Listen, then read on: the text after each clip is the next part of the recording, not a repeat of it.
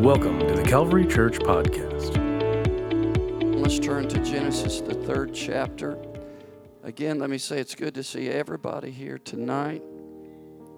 And uh, we want you to keep being faithful on Wednesday night. Amen? Amen. The Lord will bless you for it. Praise God. Genesis chapter 3, going to read verse 1. And verse 1 only, it says, Now the serpent was more subtle than any beast of the field which the Lord God had made. How many know who the serpent em- was embodied by and represented there that day in the Garden of Eden? The devil, Satan, that's right. He said unto the woman, Yea, hath God said that ye shall not eat of every tree of the garden? I'm going to talk to you tonight about the strategy of Satan. God bless you. You may be seated.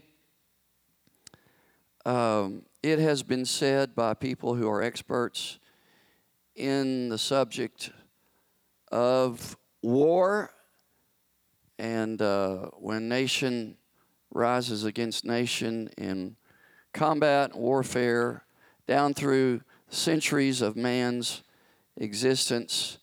The experts say that it has always been this way and probably always will, just by the nature of the conflict. That if you want to uh, increase your chances for victory, that one of the things you most certainly should do is to find out everything that you can about your enemy.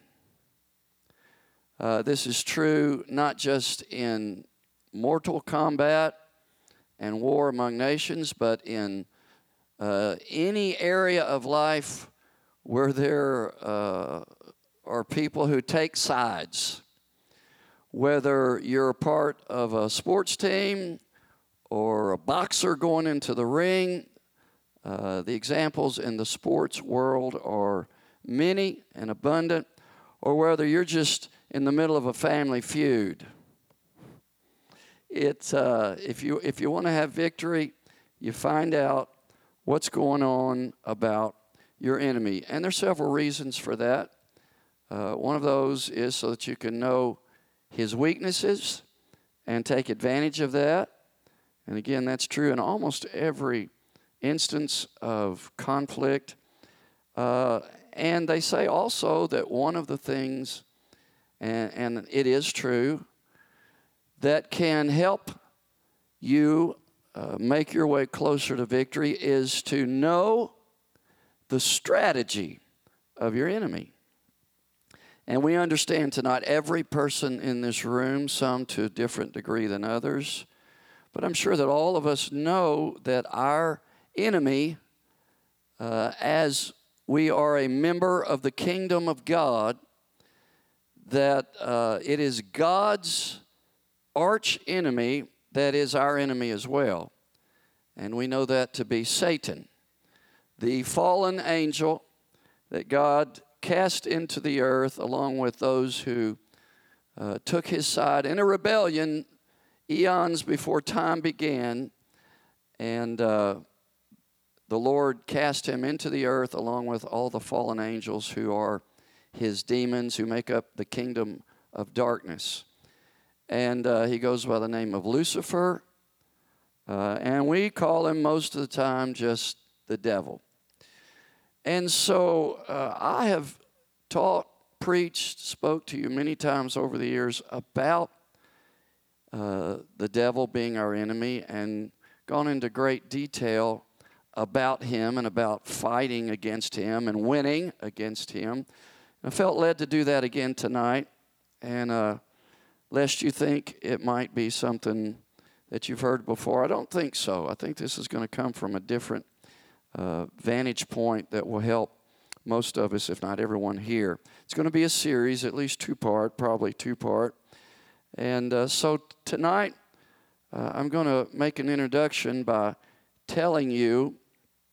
Uh, I used the word arch enemy a while ago. Arch enemy simply means the chief enemy or the most enemy. We have other enemies, spiritual enemies. Uh, one is, I talk a lot about this, our flesh goes by several words or terms in the Bible. It's also, the flesh is short for the flesh nature, the sinful man, the carnal man. Uh, all of these are talking about the same thing, but it is that sin nature that we're all born with uh, because Adam and Eve, our great, great, great, great, great ancestors, uh, from a human standpoint, disobeyed God and sinned. Was it the first time sin was committed? Just spoke about that a while ago when Satan and uh, the angels that joined him committed the first sin. But it was the first sin committed by man. And uh, we're not told how long Adam and Eve were in the garden before it happened. Uh, the Bible doesn't give us a timeline for that in years or anything that detailed. But uh, when Adam and Eve sinned, they uh, were suddenly uh, with, found themselves uh, having within them this sin nature. And it, it's, it's a nature to sin. Uh, really, uh, not everything in the phrase I'm about to give you, thank you, brother, uh, is sin nature, but the sin nature is a part of our human nature. And it tends to make us make bad decisions and lead us astray uh, as far as obeying God and doing what's best for us, which is always the will of God and what God wants us to do. So, uh, another one of our enemies, besides the sin nature, our flesh, is the world. The Bible calls it, if you translate it uh, in detail, the spirit of the age uh, or the cosmos. And of course, we know that the devil is called by the Bible the God of this world. It says, the God of this world has blinded the eyes of them that believe not. Most of the people that you know who don't serve God, who have been presented with the opportunity to do so, don't serve God because their spiritual eyes have been blinded by the enemy. Uh, and there are other smaller uh, enemies that we have, but those are the main three. And the devil uses our flesh nature and the world against us and he uses all kinds of things that are in the world uh, to try to draw us away from living in the will of God and obeying God and tempting us to sin, or if he can't do that, tempting us to not increase our uh, the value and our closeness with God and, and our relationship with Him any way that he can because the devil, again, as the arch enemy of God, hates God, and because we are his children, in fact, all of the human race, because it was created by God, even those who are not saved, Satan hates because they are the creation of God and he hates God. So let's talk tonight about the strategy that Satan uses. And I'm going to, as a basis for this study, make a statement uh, that I don't know if you've heard before or not, but it is true. The devil appeared to Jesus when he was on the earth, when God came to the earth in the form of man. At the beginning of his ministry, before Jesus began his earthly ministry at age 30, he went into the wilderness and was tempted there of the devil three times uh, at the end of 40 days of fasting and prayer. And um, the Bible records at least four other people throughout history besides Jesus that the devil appeared to. And the basis for this two part lesson is to look at and to dissect those four events when the devil uh, appeared to these four human beings and see what he did and learn what we can from the Word of God uh, about those events that occurred so that we can learn to uh, better fight against the devil and win and defeat him.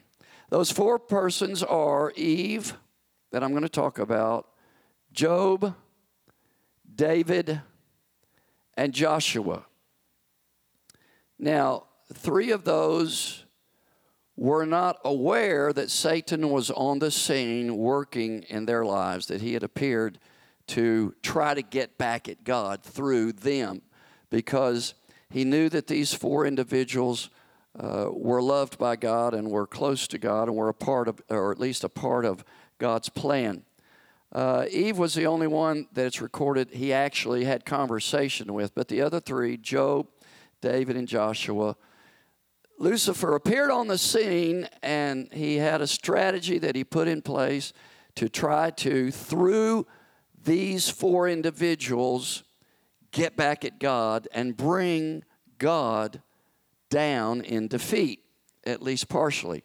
So, uh, and, and, I'll review this as we go to each of these four, but let me just lay a foundation here. With each of these four individuals, uh, and for us as well, Satan's target was four different things.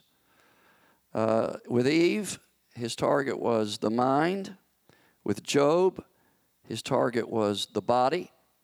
With David, his target was the will, the human will. And the last one, Joshua, this is not the Joshua that you may have thought of that was Moses' successor that led the children of Israel into uh, Canaan. It's not that Joshua. It is a Joshua mentioned many years later in the Bible who was a priest uh, after Samuel, some years after Samuel. And uh, there's really not that much said about him. But Satan got involved in one of God's priests in his uh, system of the law and the worship of the people of God. So we're going to talk about that. He, uh, the devil, came to the, uh, the scene of this priest by the name of Joshua and dealt with his heart and conscience. So, Satan's target can be your mind, it can be your body, he can work on your will and he can work through your heart and conscience. And uh, again, as a foundation, the weapons that Satan used in these four instances with Eve, it was lies. With Job, it was suffering. With David, it was pride. And with Joshua the priest, it was accusation. And we're going to go through the Bible in just a minute and see, well, in this series, how the devil used these weapons. And guess what? He still uses the same weapons on you and I today. He uses lies, he uses suffering, our suffering, he uses pride, our pride, and he uses accusation against us. And his purpose is uh, to create in you four things. And we'll see the first one in Eve, and the second one in Job, the third one in David, and the fourth in Joshua the priest. First of all, he tries to create in you and I an ignorance of God's will. And this is his purpose, this is his goal. And in all four of these cases, it has to do with the will of God. In Eve, he showed where he tries to prey upon our ignorance of God's will. That's why you've got to pray for and seek to know the will of God. It's very important. In Job's case, uh, he came against Job in such a way, and, and his purpose was in Job and in us as well to bring impatience in us with God's will.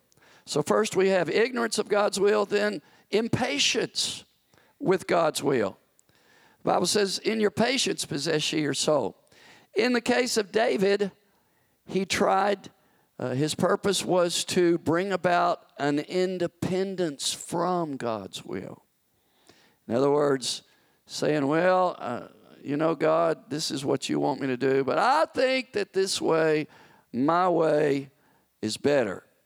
Uh uh-uh. uh never will be, never has been, never will be.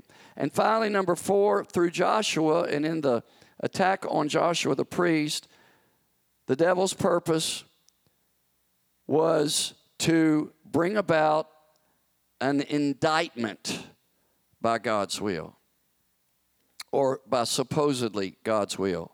That's what he does when he accuses.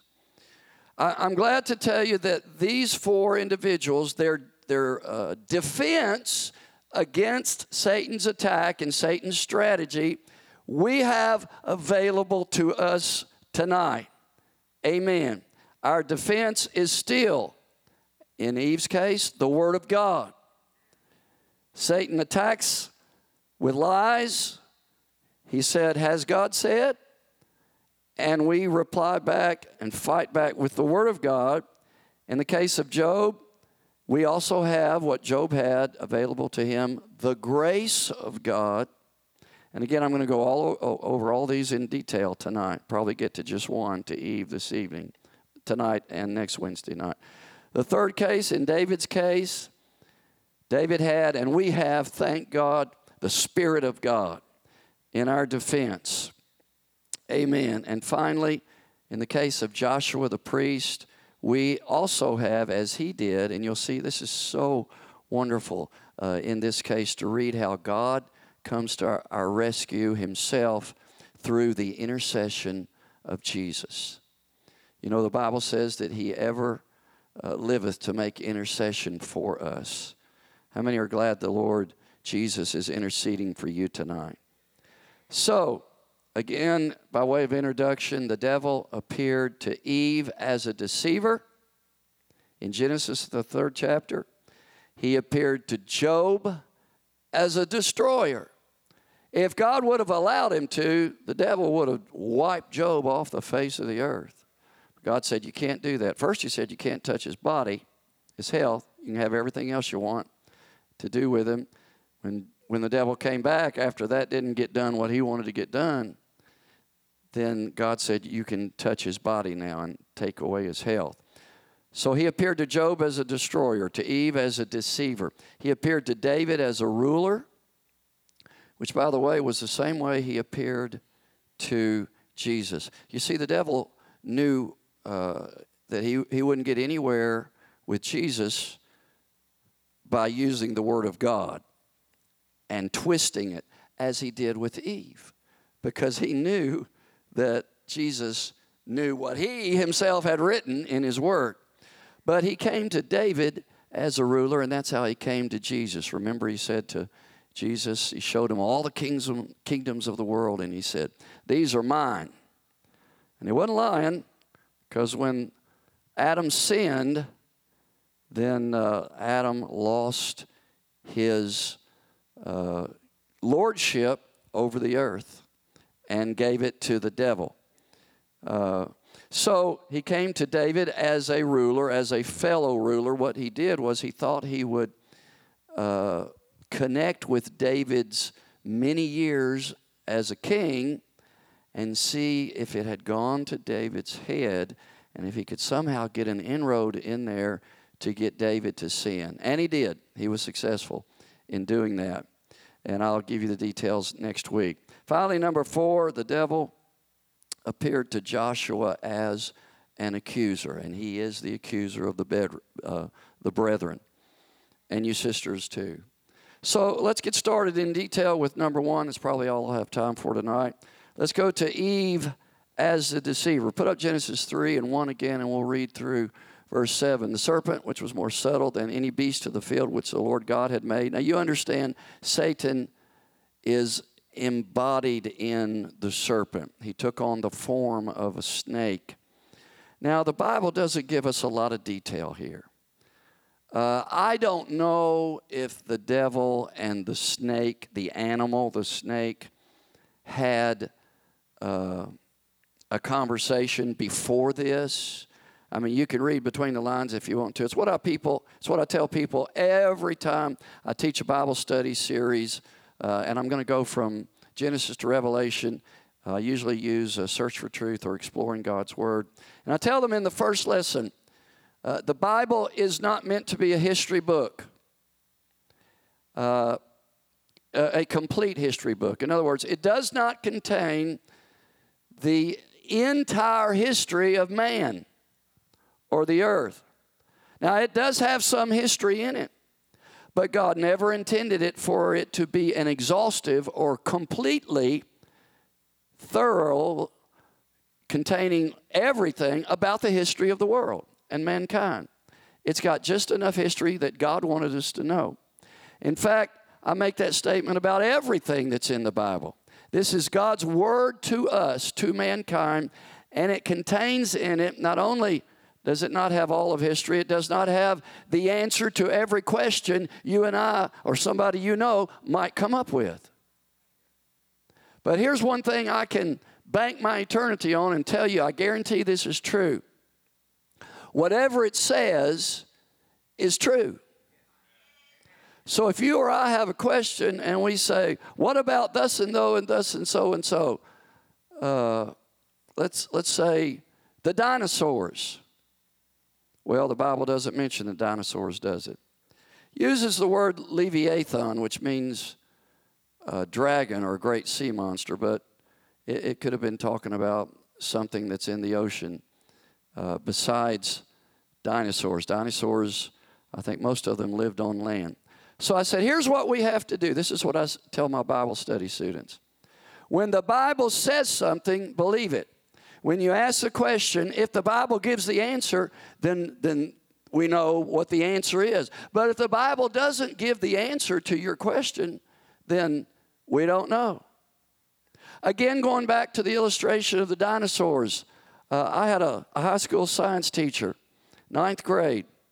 He was a short man, great teacher. He was the kind of teacher that everybody loved because uh, he just made class, you know, exciting. He taught the material in a way that kept your interest. And uh, I guess because he was downright funny uh, was another reason why we liked going to his class. Can't remember his name.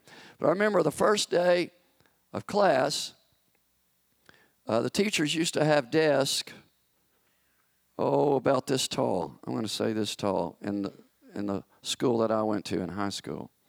First day in class, he amazed all of us by flat foot jumping from the floor of the classroom to the top of that desk. Flat footed. Not many people can do that, at least not under the age of 18 or 20. And most of them probably couldn't do it. But the one thing I remember about his class, besides that, that was just for free, was that when we got to, uh, in the science book, this was physical science, you know, basic science, your first high school uh, class in science, he said, the Bible does not contradict uh, what scientists say about evolution. I disagree with that, but nonetheless, he, his interpretation of it was, was okay. He said, when you read Genesis 1 and 1, it says, In the beginning, God created the earth. Okay? And then verse 2, it says, And uh, God moved upon the face of the, the waters. Okay? Uh, and began, basically began the seven days of creation.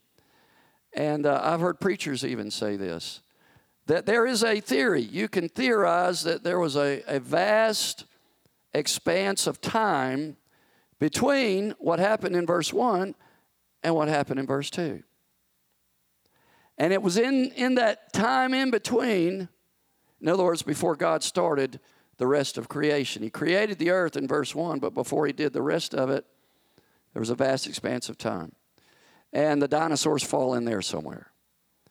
Now, can we say unequivocally, without a shadow of a doubt, that's true? No. Why? Because the Bible doesn't say that. But could it be true? I suppose that it could.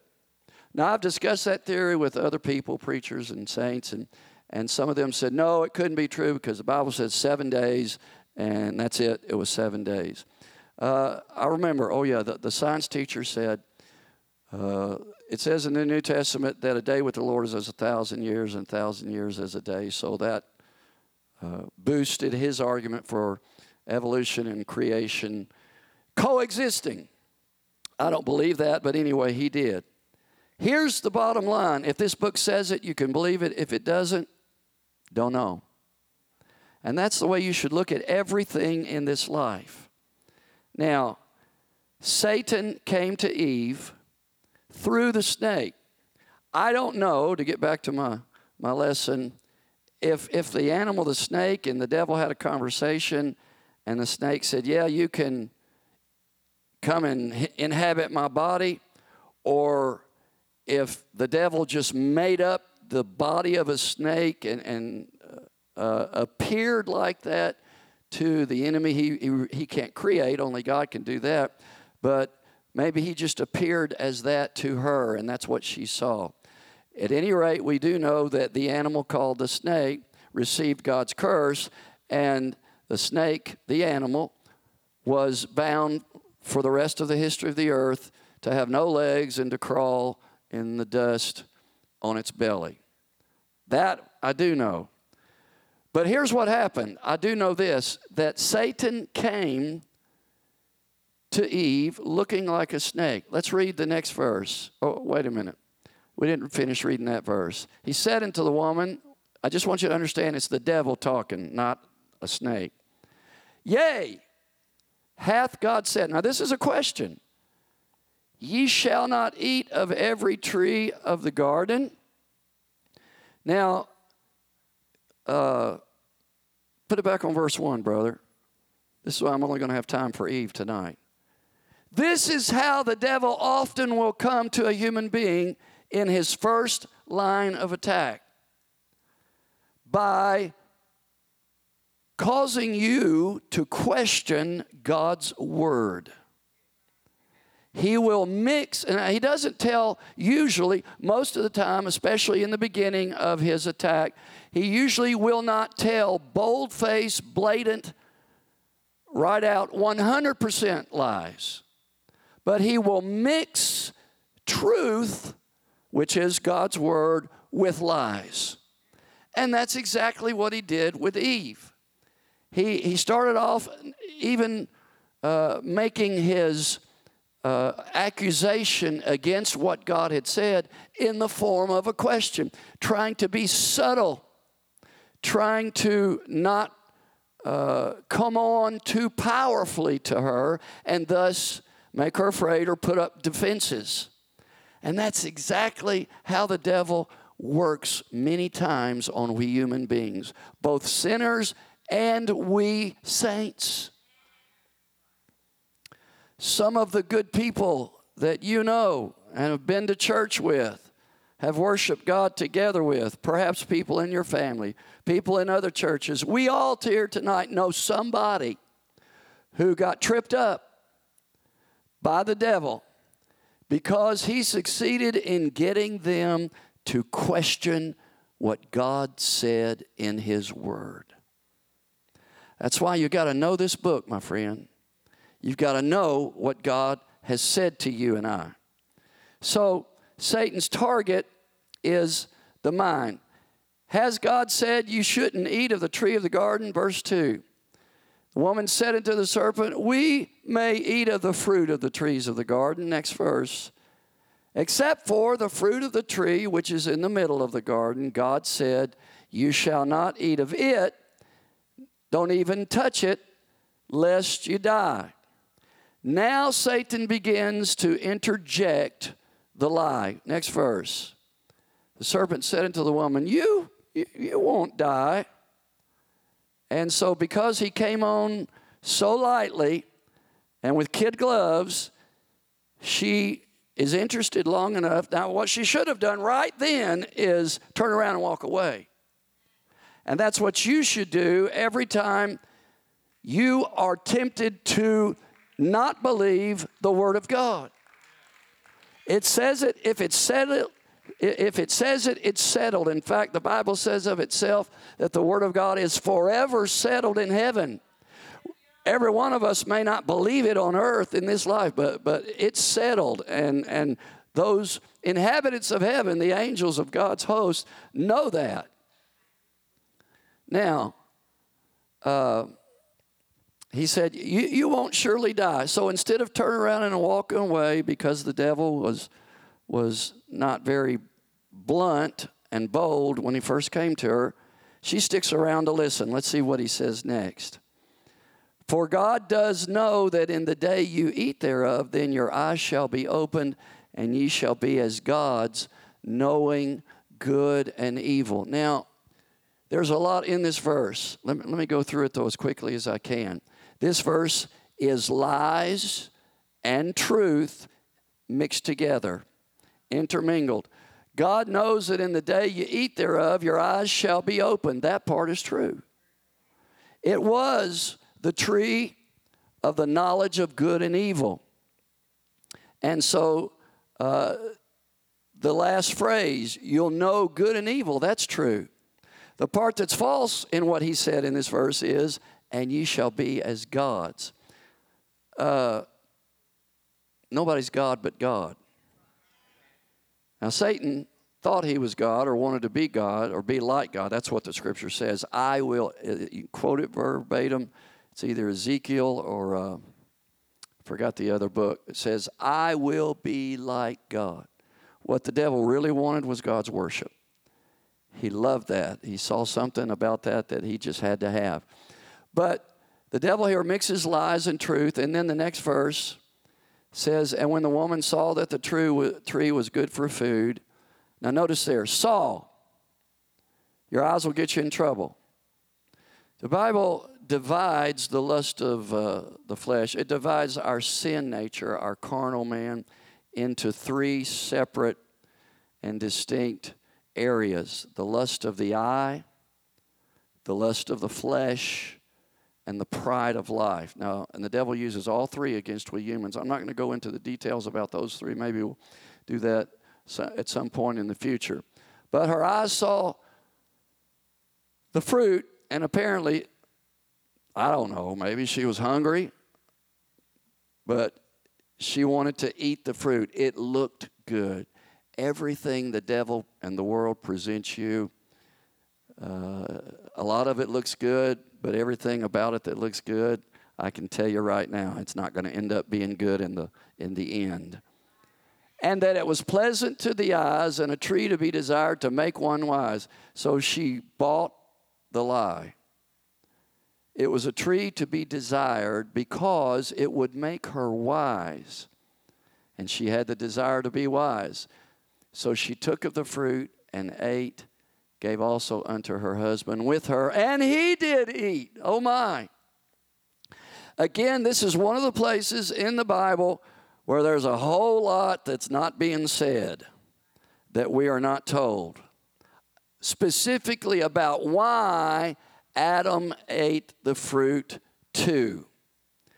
Why he chose to disobey God's only command, the only thing he couldn't have that we read in the Bible up until this point, he disobeyed God by partaking of it.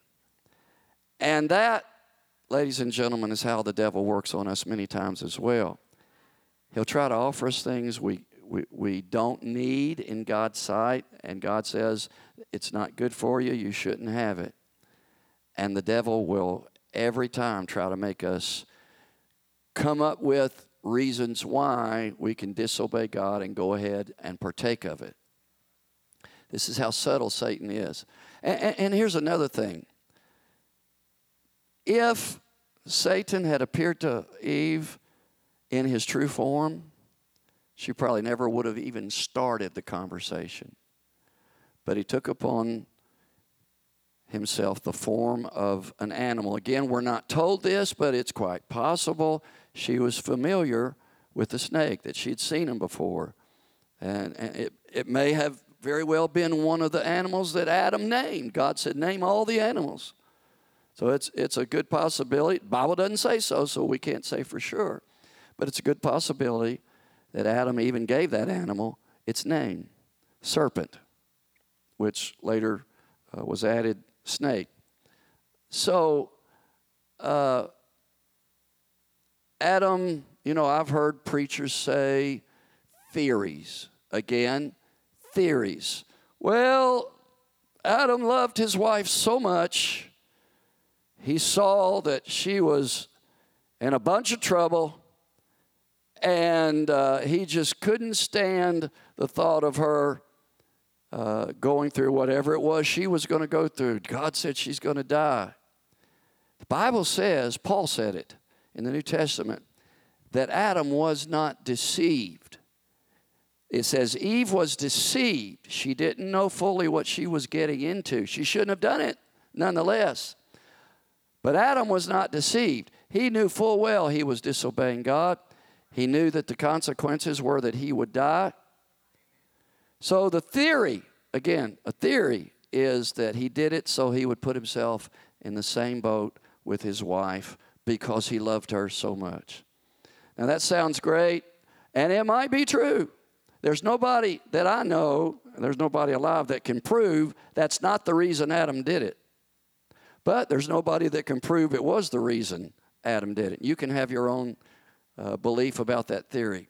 There's other theories, but I won't go into them. But we do know that, that Adam did it uh, knowing full well, having full knowledge what he did. So here's what we learn. Uh, let's go one more verse. Did I give you verse 7? And the eyes of them both were opened. Devil said that would happen. And they knew that they were naked. Didn't say that would happen. And they sewed fig leaves together and made themselves aprons. And you know the rest of the story. God and man were completely cut off from one another as far as God was concerned in his original intent for creating man in the first place, and that was to have a personal, one on one, intimate love relationship that would last for eternity. Starts here on earth where everybody that's born gets a chance to think about whether they want that or not. And if they do, then they obey God's plan for whatever time dispensation they may have lived in or live in. And once they follow God's plan for being saved or being put in right relationship with God during that time dispensation, then they would be saved or put into that relationship with God.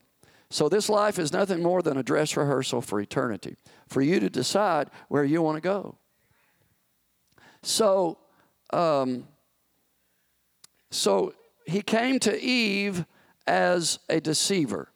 Now, Satan's target in this part of his strategy, in his attacking in this way, his target is your mind. Uh, put up 2 Corinthians 11 and 3, Brother Terry. Did I give you that one? 2 Corinthians 11, 3, maybe not. Well, I'll turn it and read it. You'll probably have it before I do. See, what did I say? That was it. Oh, I gave you 13. Well, that's coming later. Let's go ahead and read that, though. For such are false apostles, deceitful workers, transforming themselves into the apostle of Christ. Satan works by deceit and lying. Uh, how about Colossians 3, verse 9? Did I not give you that one either? Okay. Um, all right. Well, let's, we'll do this the old fashioned way. I gave Brother Terry a really long list, and I thought I gave him all the ones I wanted to, but I, I guess I didn't. I apologize for that. Colossians chapter 3, Galatians, Ephesians, Philippians, Colossians. If you've never memorized the order of the books of the Bible, it's a good thing to have, a good tool belt to have on you, or you can let your phone do it for you. Colossians 3 and verse 9 it says, Lie not one to another, seeing that ye have put off the old man with his deeds. So we know that lying is something God hates. It should not be a part of our life. And have put on the new man, which is renewed in knowledge after the image of him that created him. How about Ephesians chapter 4, verse 17? I'll read it. I'll tell you what, I'll just read these, and if you have them, you can put them up. Ephesians 4 and 17. For this I say, therefore, and testify in the Lord that ye henceforth walk not as other Gentiles walk in the vanity of their mind. Some people let their mind be like the mall or, uh, let's say, a nightclub. They let anything in. Don't do that with your mind. Be careful with your mind. Be careful what you let into your mind. So let's take that further back a step. And, and, a lot of times we don't even think about this. That means be careful what you let your eyes look at. on TV, in a book, on the internet. Be careful what you hear with your ears in all of those sources or wherever you hear something. It's because your eyes and your ears are the main sensory organs through which information is inputted into your mind. And your mind is the seat of your consciousness. And it's there that God communicates with you. Verse 18 says, uh, having the understanding darkened, these people who just let any old thing into their mind, being alienated from the life of God through the ignorance that is in them. Ignorance has to do with things that are not in your mind. You need to have the knowledge of God, specifically His Word, as much as you can get in your mind. Uh, because of the blindness of their heart, who being fast feeling, uh, fa- past feeling, verse 19, have given themselves over unto. Here we have sin coming in because of a problem of what's let into the mind, over to lasciviousness, to work all uncleanness with greediness. But ye have not so learned Christ. If so be that ye have heard him and have been taught by him, that's the Word of God. As the truth, that's the Word of God, is in Jesus, that ye put off concerning the former conversation or behavior the old man, which is corrupt according to the deceitful lust, that's your flesh nature, your sin nature, and be renewed in the spirit of your mind. And that you put on the new man, which after God is created in righteousness and true holiness we have got to guard our mind. And if we do that, then God's will will be done in our lives. How about uh, Romans 12 and 2? Okay.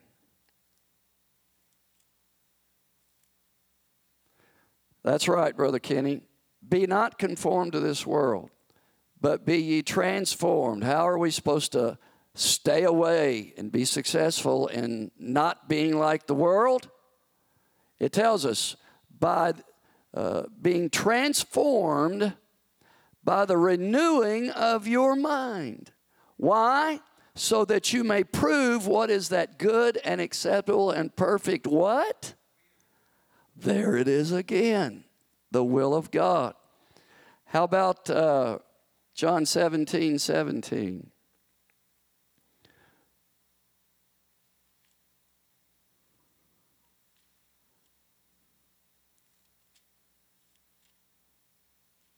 What's the next verse you have, brother, after Romans 12 and 2? Just so I'll know.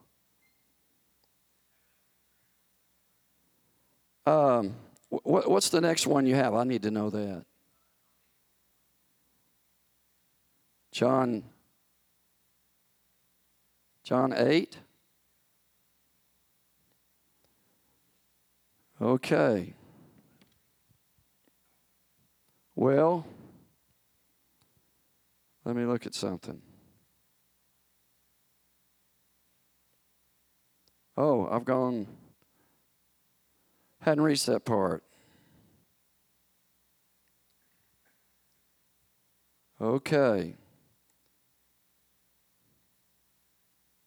Well, let's go to, uh, have you got Ephesians or Psalm 119, 105? I see that on my list.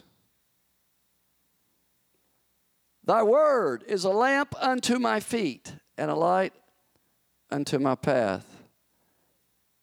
Now, in Bible days, uh, they had to have two kinds of lighting. A lamp and a light here are two different things. A lamp is something that uh, the person held at night. There was no such thing as electricity. Uh, I don't know if they used kerosene or some form thereof. I guess it wasn't kerosene uh, manufactured, but they used oil. Maybe it was olive oil that would burn, they used for light at night. But they carried one and then a light unto my path. That was in places well traveled, particularly in cities. They would have pots that would be stationary, that would sit where they uh, were all the time to provide light for your feet. So the lamp in your hand would provide light for what was ahead of you, and the, uh, the light that was stationary on the footpaths or the streets would let you know what was close by you. Either way, they represent the Word of God, which reveals the Word of God, the will of God. If you know God's Word, the more you know it, the more you will be equipped to know His will for your life and how you are to conduct your life. Uh, you got Psalm 46 and 8. Okay, come behold the works of the Lord, what desolations he hath made in the earth. You need to know God's works. You need to know how he works. You need to know how he moves, what pleases him, uh, how you can uh, fulfill God's desires for your life. And then uh, Psalm 33 and 11 says, The counsel of the Lord standeth forever, the thoughts of his heart to all generations. That's another way of saying the Word of God will never change, it will never fail, it will never be dissipated, it will always be what it always has been. Ephesians 5 and 17. Wherefore be ye not unwise, but understanding what the will of the Lord is. There it is again. Did you know the Bible says, uh, by every uh, by two or three, let every word be established. But when the Bible gives you several dozen scriptures about a particular subject, that's the ones you want to hone in on and really give attention to. And the will of God falls in that category. Uh, Ephesians 5 and 17. Did I give you that one? Uh, okay, understanding what the will of the Lord is. And finally, Colossians 1 and 9. For this cause we also, since the day we heard it, do not cease to pray for you. Now, I love the prayers of Paul. This is one of them. To desire that you might be filled with the knowledge of his will in all wisdom and spiritual understanding. You need to pray that prayer for yourself and your family at least once a month. I do. So, the Word of God, the devil knows that the Word of God reveals the will of God. And when you are in the will of God, my friend, you are more likely to be happy and fulfilled and blessed. Praise God. So, finally, uh, the last point for tonight in the devil and his strategy attacking with lies as a deceiver is your defense is the Word of God. Uh, I'm not going to read it because of time's sake, but you remember I mentioned this, alluded to this a while ago the temptation of Jesus in the, the wilderness. Uh, every temptation that the devil came against Jesus with, his response, his reaction, the Lord's fighting back was quoting to the devil the Word of God. The Bible calls it the sword of the Spirit. So if the Lord did it, why don't we follow his example? If he did it, surely it must be the thing to do.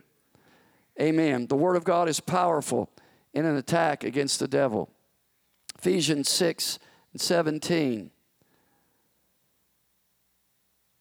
Do we have that one? All right. And take the helmet of salvation and the sword of the Spirit, which is the Word of God. Now, uh, I'm not going to do this either, but if you read all of the pieces of armor that uh, Paul uses as an allegory uh, for the soldier of war in that day, and he mentions uh, the breastplate of righteousness and the helmet of salvation and the, shield of faith different armor pieces and what they correspond to in your arsenal of spiritual weapons to use in fighting against the enemy. The only one that is really a weapon of offense or offense is the sword. The rest of the uh, weapons that he lists are pretty much defensive. Uh, I'm not sure whether the, the shoes of the preparation of the gospel piece is offensive or defensive. But the sword uh, is able to cut asunder into the enemy. And the Word of God can bring the lies of the devil down in defeat. That's why you've got to know the Word of God, my friend. You've got to know what it says. Uh, Psalm 119 and 11. Thy Word, that's why you got to do this, have I hid in mine heart. The heart is another uh, term for the mind, that I might not sin against thee. And here the writer, the psalmist, is saying uh, uh, about the importance of the Word of God. Put it in your heart. Again, if the, the Word does not take very much uh, precedence in your life, if it's farther down on your list of life priorities as to how you spend your time, then you are going to be spiritually weak accordingly. But the more you spend time in the Word, and there are several ways that the Word comes to us, and as uh, I can hear myself saying this uh, a uh, hundred times over the last 30 years. Come to church every service you can possibly get here.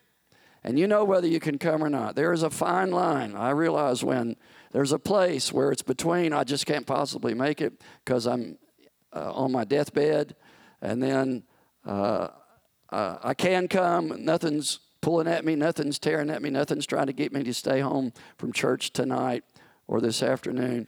We all are somewhere in between. And in the middle of that, it can go either way. It really can't. There really is a will of God for you to attend a service. And I realize as pastor, I don't know what that is. And I can't judge you for that. Do I know of a certainty that, that people miss Somebody misses every single church service we have at this church and every other church in the world for that matter. Somebody could have gone, should have gone, but they didn't in this and every other church. So it's not just this church. You need to do the will of God. And if there's any way you can get here, even if it's through pain, I, I hardly ever feel 100% anytime I come to church. And I know I have to come because I'm the pastor, but I come because I want to, because I know I need to. Psalm 37 31. We're coming to a close. The law of God is in his heart, none of his steps shall slide. Praise God. Uh, did I give you John 14 26? This is the last one. But the Comforter, which is the Holy Ghost, whom the Father will send in my name, he shall teach you all things and bring all things to your remembrance whatsoever I have said unto you. Now, the Holy Ghost is a teacher, it's a comforter. Uh, Jesus here says, My Spirit is going to teach you all things that you need to know. What is it that the Holy Ghost teaches us? It teaches us the Word of God. And Jesus says that here. He says, I will bring, or my spirit, the Holy Ghost, will bring all things to your remembrance whatsoever I have said unto you. That's the Word of God. he wasn't just talking about his words to those disciples when he was on the earth, it was talking about all of the Word of God, the Old Testament and the New Testament. And isn't it neat? It's fascinating to me how the Holy Ghost in us and the Word work together. The Spirit of God, to use a, King James English word, in you quickens. That word means makes alive. Uh, the Word of God in you. Uh, we've all had that experience where we were in a situation in life and all of a sudden a scripture came to our mind. Guess what? The more you have read, the more you have been to church and heard a preacher preach and teach the Word of God, the more you've looked it up on your tablet or your phone or your computer, the more you read it in the good old fashioned hard book style uh, at your house, the more immersed in the Word of God you have been in your life, the more of it is going to be there available to, for the Holy Ghost to bring to your remembrance. My job as a pastor, musicians come. Let, let me give them some hope tonight. My job as a pastor can be said there's several things that I have to do, but one of the main tasks a pastor has is to simply remind you, good people, that I love dearly and count it a great privilege to be your pastor, is to remind you over and over and over again how important it is to come to church, put the Word of God in your life, to worship God, to give God to God. Those are the four main uh, things that if we could, if we had such a thing in existence, that we would put on a Christian's report card and see how we're doing. That seems kind of carnal. But uh, the Bible also, and this is another lesson for another time, another day, another service. The Bible also tells us how important it is to take self inventory. Judge yourself, it says, that you be not judged. For if you would judge yourself, then you can save, we can save ourselves some heartache and some trouble and some things we really don't want to go through. Let's stand together tonight. Why don't we just do that in closing in prayer? Ask God to help us, show us maybe He's already done that while the word was going forth. Maybe an area of improvement or something we need to do better. Nothing wrong with that. We all are in that boat. We're all at just different levels of that, but we all can do better. Amen. Even me. Let's pray. I love you, Jesus. Lord, I thank you for these precious people that you've given me to pastor and to let your love flow through me to them. I trust tonight, God, that I've been your vessel to just remind them of some things that are so very important about how the enemy works and how important it is to not let him beat up on us, but to fight back. Every day, use the weapons of our warfare that are not carnal, but are mighty through God to the pulling down of strongholds that the enemy tries to and has at times built up in our life.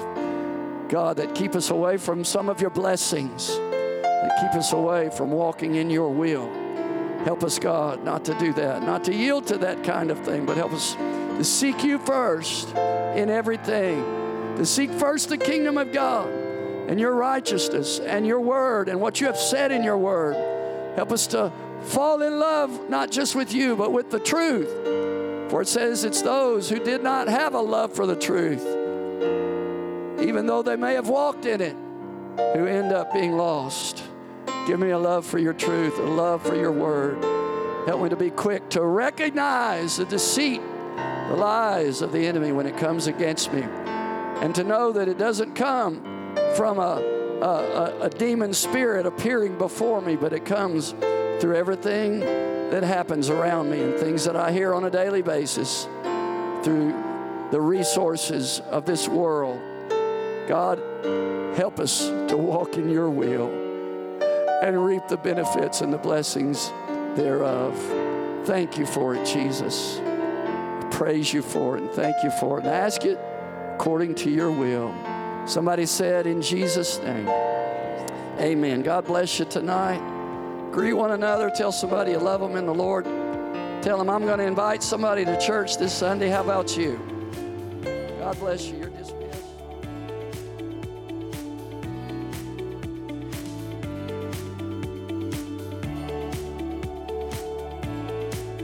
Thank you for listening to the Calvary Church Podcast.